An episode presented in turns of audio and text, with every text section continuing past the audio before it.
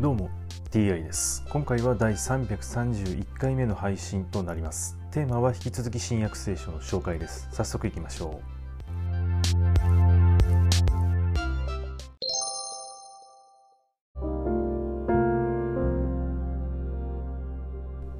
新約聖書第330回。今回は客と招待する者への教訓というお話です。イエスは招待を受けた客が定石を選ぶ様子に気づいて彼らに例えを話された。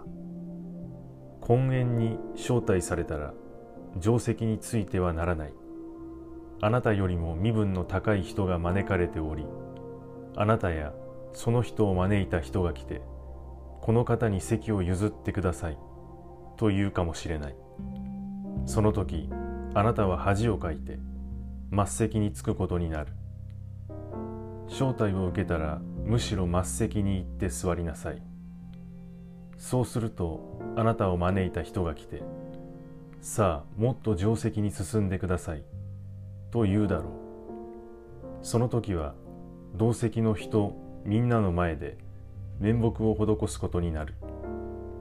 誰でも高ぶる者は低くされへりくだる者は高められる。またイエスは招いてくれた人にも言われた。昼食や夕食の会を催す時には友人も兄弟も親類も近所の金持ちも呼んではならない。その人たちもあなたを招いてお返しをするかもしれないからである。宴会を催す時にはむしろ貧しい人体の不自由な人足の不自由な人目の見えない人を招きなさい。そうすればその人たちはお返しができないから。あなたは幸いだ。正しい者たちが復活する時あなたは報われる。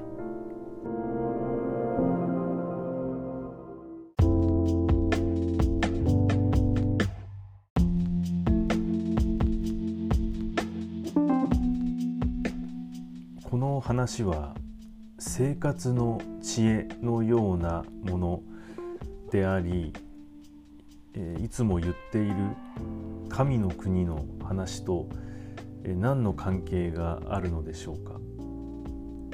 イエスは体の不自由な人貧しい人たちを宴会に呼べと言っております。